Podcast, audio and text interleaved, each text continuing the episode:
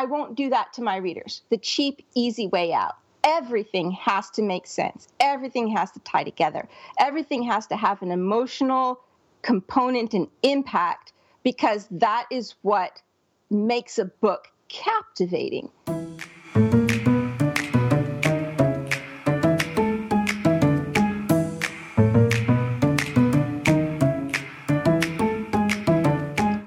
This is Taylor Stevens, the New York Times bestselling and award winning author of the kick ass Vanessa Michael Monroe thrillers. And this is the Taylor Stevens Show with my good friend Steve Campbell, where we are kicking writing in the butt, one word at a time. Taylor, we had a message. I think this came into the group um, a few weeks ago, and it, it was Even from. More, it was like last year, I think. Well, yeah, all right, you know, yeah. Still early in the year. Yes. So it, it, and it was from Carol, who is very kind to contribute to the show on a regular basis, and we really appreciate it. We appreciate everyone who contributes in any way, whether it be email or posting in the group or comments. But she had an idea for a show, and uh, she talked about she has her own writing manifesto, and she wondered if you might uh, have a, a, writing manifesto of your own. So that's going to be the topic of the show today. But it it reminded me that we haven't really talked about our own uh, the manifesto sort of for doing the Taylor Stevens show. Uh, we have a lot of new listeners over the course of the last several months since we moved the show to your website, and you know it's a little easier for people to share and get involved.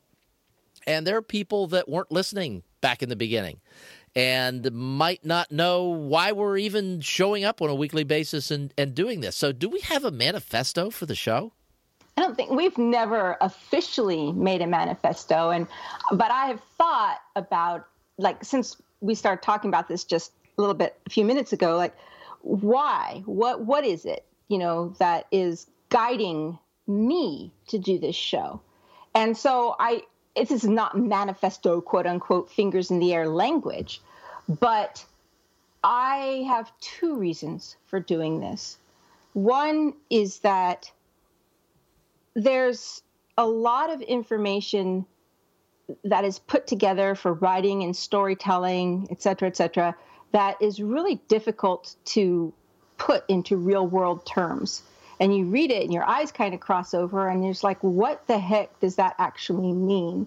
So the first manifesto is to try and make it simpler to answer questions to help put it into reach of those who listen so that it's not writing is not some abstract uh, thing on a pedestal that that you know can only be only the few can attain it. The second is to humanize the life, the product that comes from writing. It, it's really easy for those who have looked up to uh, specific authors who are fans of of an author to almost idealize or put them put the author on a pedestal and that i think can maybe be a little bit of a handicap for someone starting out because it just seems so unattainable and so the second goal in this quote unquote manifesto would be to show that at least this author has feet of clay. I struggle to show that we are it's it's it's just one human to the next and there's nothing that separates me from you except a few published books uh, so that there is that connection and an equalizer i suppose and and bring the reality of publishing and everything into the conversation so that it's not some abstract you know man on a mountain worshipful thing. I remember the day you came up with the tagline for the show which is kicking writing in the butt one word at a time. And i just thought that was brilliant. Where did that come from because it just seemed perfect for what we were doing Oh, I don't know. It's where does anything that I do come from? I don't know. it was just there. it was just there. But that's what we do. And, and it is, it's, it, it ties back into what you were saying. You know, it, it's, humanizing the process and and explaining it in in such a way that they see that you're not sitting down at a computer, typing complete perfect paragraphs one after another after another that turn into scenes and then chapters and then books and maybe it's like a draft and a half to get it done um, you know you are as we are all doing um, kicking writing in the butt one single One word at a time sometimes one painful word at a time Yes. Yeah. I'm going to read the uh, the message from from Carol. Uh, C.A. Newsom, Carol C.A. Newsom writes uh, mysteries. And this came from an earlier thread about uh, another author and, and the reason why people might start, uh, why readers might drop a book or, or drop a series, stop reading a series. And Carol says, she called to mind the decisions I made about what I wanted my books to be when I started writing. I never formalized it, but I do have a mental manifesto. Like, I will make an ordinary nice guy a more satisfying leading man than a billionaire alpha male. I, hmm. w- I will not rely on magical fixes, such as the ever so convenient informants, to move my plots along, etc., etc. And you know, this sort of came in response some, to some discussions that we'd had on the show, uh, but it, it all tied in perfectly to that. But she closes by saying, "I'd love for Taylor to share her manifesto. Uh, what are you dedicated to putting in front of your readers?" Wow. That's a good question. It's a really yeah, it's good a whole question. lot. It's a whole lot harder to answer than the show manifesto one was. Um, well, I in in some ways. Well, let Carol- me let me. But before we get before we get to that, um, be, because we talk, we do this show, and and we talk from time to time. You have really high expectations for yourself in terms of the quality of your writing, and you believe that your readers deserve that from you, and it's it's something that I. I I, I, I don't I mean it sounds silly to say it's unique to you um, because lots of authors feel that way. But you you seem to feel really strongly about um, delivering the best possible material that you can. Um, we'll get to that in a minute. okay. All right. Okay. So I was, you know, as I was listening to you reread Carol's manifesto, I realized that on, in some ways, most authors would have an advantage in that they've already read a lot of books. And so they know what they like and what has upset them and turned them away from reading that author's. And it's allowed them to formulate sort of personal taste, even. And I had none of that going into a career as an author. So, as a manifesto, there's not really a lot that I can say that I pre thought before writing. And we talked before about, in, in our show, about what makes you stop reading an author, how when I was reading Robert Ludlum's books, he would put his characters in these situations where they would just struggle and struggle and struggle to get somewhere and then they'd find they'd get there and the whole point was the whole struggle was pointless because someone they knew was already there and just was just watching them struggle or whatever the thing and he did it in enough books that I just was like ugh so I had one thing before I started writing. It's like I'm not going to do that because it it personally did not work for me. Um, so I think if I have developed any manifesto, it has been through the process of writing. Um, there, we were asked on a panel once: Is there anything that you would not put in a book?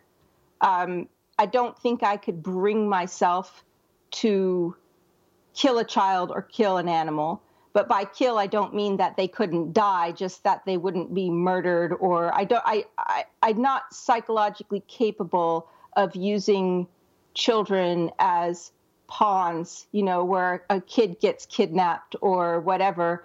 At least I don't think that I am. I can't read that. Granted, I probably couldn't read my own books if I hadn't written them either. So I don't know. That's iffy.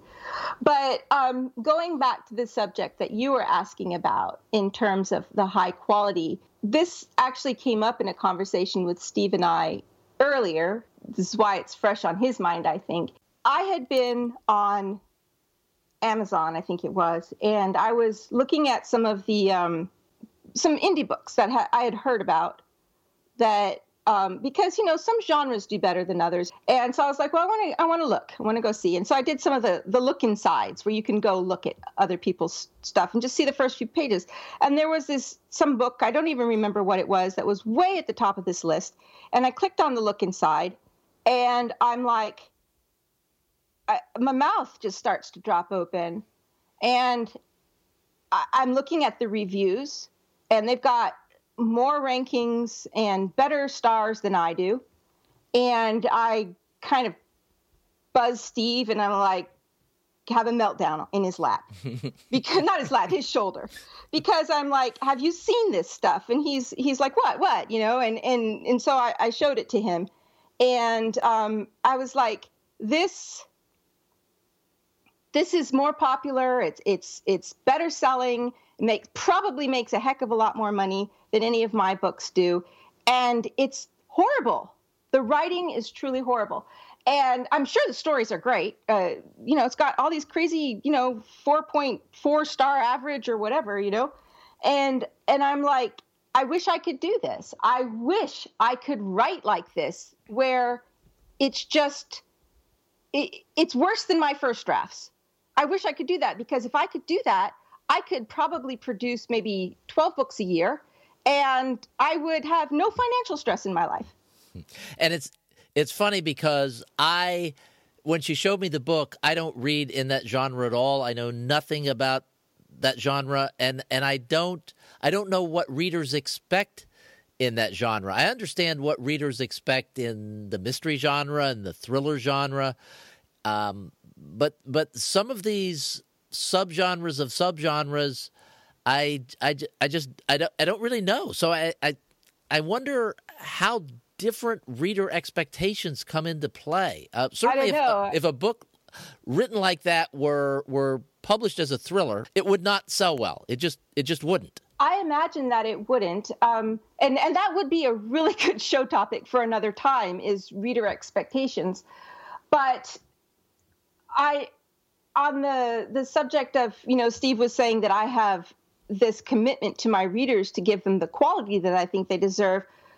Yes, that's true, but I don't know any other way. Like, if I could write really fast and just vomit it onto the page and publish it and make money from it, I would do it. I would totally sell myself out. Um, just to to not have that stress hanging over my head. One book a year is really really hard to make a living on, and um, especially in this day and age where there's just so much out there. So each author seems to be getting a smaller and smaller and smaller piece of the pie. So, I um, as far as the manifesto goes, I I think if there if there is one, if if I have one, it's that I'm not going to bullshit my readers. In that I don't I don't use easy and Steve will know this because I've talked to whenever he's thrown stories my way or story ideas that he's working on, I'm like, it's too easy. You're, you're taking the easy road out. You've got to find something harder, more complicated, something that makes sense, something that ties together. And I'm just constantly lecturing him. I'm sure he's sick of hearing it.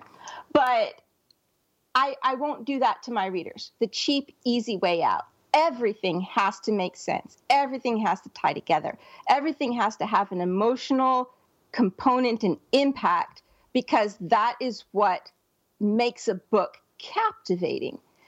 But coming up with that can be excruciating. It's so much easier to just throw it together and, you know, happily ever after and whatever. So just because I have a manifesto doesn't mean that it always benefits me personally. but I think if I had one, that would be as close to as is to to give that book everything I've got. I don't hold back. I don't like save something for the next one. Everything that I've got goes into that right then, right there until I can get it as good as I can get it. I think going in to this also, I I don't know that I articulated it, but I was like, I'm not going to write the same book over and over and over and over again.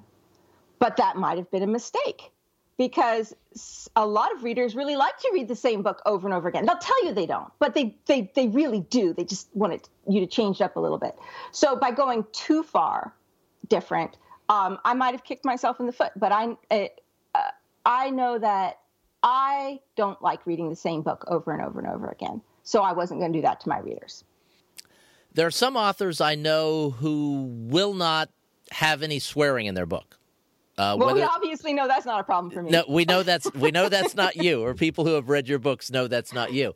Um, but there are, I, I know, and, and we've talked about this before with uh, John Sandford. His his readers love the books, but there is, um, you know, a, a growing hue and cry amongst some readers that there's too much swearing in them. I don't I don't know oh. what that means, um, but I, I, know there are some genres where you just you can't swear, and there are other genres uh, like some of the ones we were talking about earlier that you know where there's just a lot of stuff in there that that doesn't make its way into um, main mainstream uh, books, and you know.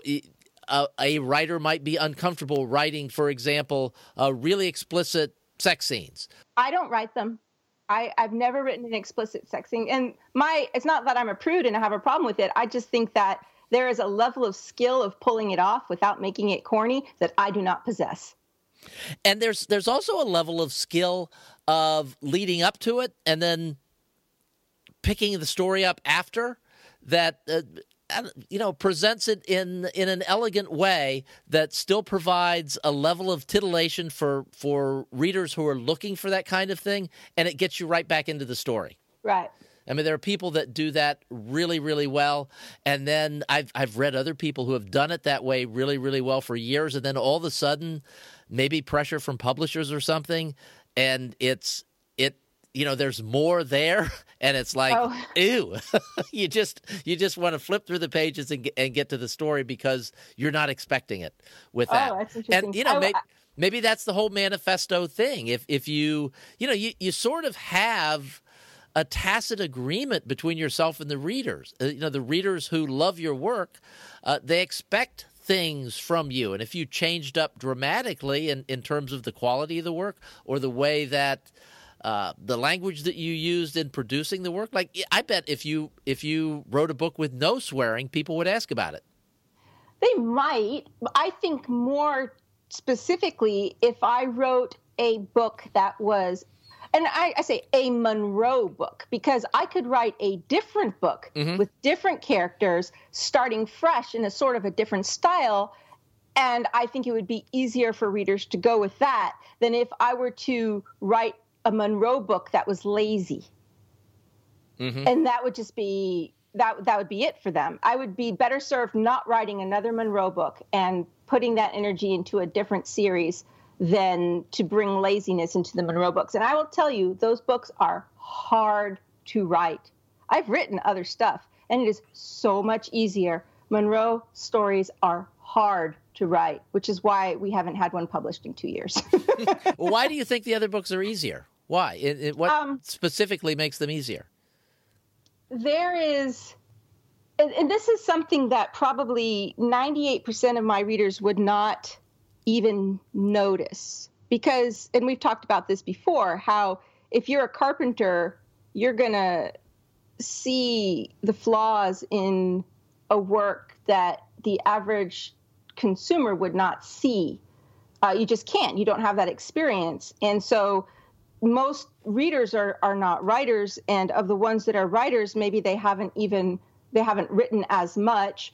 Um, so there is a complexity to the language and a complexity to the amount of detail that is put into every sentence. And by detail i don't mean awareness attention to detail. I mean the amount of facts and picture painting that is put into every sentence that it might take someone with less put have put in less time or maybe less um, experience with the craft might take them a page to communicate in that one paragraph what's in that one paragraph. So that level of finding ways to word things so that there's this vivid, vivid picture is is very time consuming and brain intensive and it's the sort of style that people have come to expect in these books especially in terms of character and location settings and the the interchange in the plot very complex plots that just aren't as difficult to put into other books because there's a little a little more breathing space for it that if if I don't do it nobody's going to miss it Okay, and I, I, believe you about the plots. I'm not sure I'm buying the idea that that you can write sentences that are less that, that, that you just allow yourself to just cut loose with, with the language instead of trying to condense it to make it uh, to make that one paragraph say what a page would say. I, but I just but I might put like eighty percent of the effort into it instead of hundred percent. But only maybe 98%, uh, only maybe 1 or 2% of my readers would ever notice the difference between my 80% and my 100%. If you could write in a completely different genre and not lose anything for it. And what I mean by that is you have an audience for your thrillers. So if you were to write a romance, uh, a, a, good percentage of those would probably shake their head and say, "Wow, I'm not going to read that." Um, oh, but I would pick up so many new readers. Well, if you could write in any genre uh, without penalty, without reader penalty, what would you write in?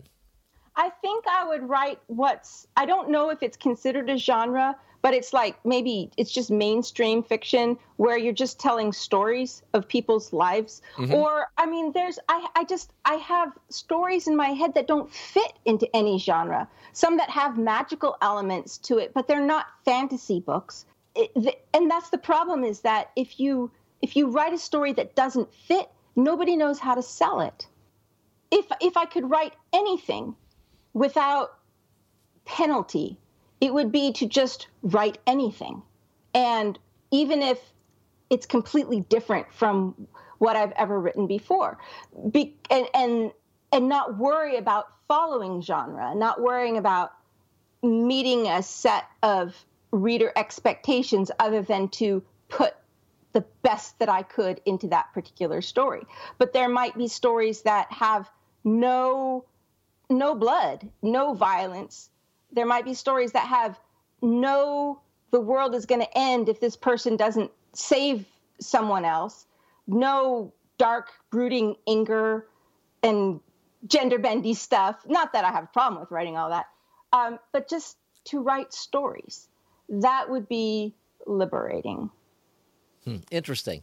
Interesting. All right. I, for the listener question this week, and this just popped into my head. Sometimes we talk about these things ahead of time, and sometimes things just pop into one of our heads. And uh, I'm curious, uh, amongst the people out there listening that have read Taylor's books, if you could direct her to write in a genre other than thrillers, uh, what would you suggest that she write in? That's interesting. Yeah, I, I, would be curious to hear that. That doesn't mean I'm going to do it. No, guys. no, it doesn't mean that. But if you, be, because you've read thrillers and you love the you love the thrillers that she writes, but if she were to write in another genre, uh, which genre would most interest you? So I'd I guess that's the question. Yeah. I'd also be interested to know if I wrote something that wasn't a thriller, would my readers follow me? And I suppose this is a really bad venue to ask that question because anybody who is both a reader and a listener of this show obviously kind of likes me a little, maybe, likes what I do, whatever, you know. They'd probably just go check it out for nothing else than Taylor wrote this, what did she do? It's the other 50,000 people out there that I have no way to communicate with that I'd really want to know the answer to that question to. But if I did write something else, would you follow me? Would you pick it up? Would you read it? All right, so we would love to hear the answer to those questions. You, there, as you know, there are a lot of ways you can get to us. You can reach us on the hotline. You can leave a comment on uh, Taylor's Facebook group. You can leave a comment on the the show website, which is taylorstevenshow.com. or you could send an email to Taylor or tweet it or whatever. We would just love to hear from you. And again, um, if you want us to mention your name, please let us know that it's okay because Taylor is so cautious about that. I'm not cautious at all. I would mention everyone's name, but Taylor's the cautious one, so we have to we have to work around her. And we would love to mention your name if you if you have some comments you'd like to share with us. So thank you so much for listening, and we will be back in your ear again next Tuesday. Be with you next week.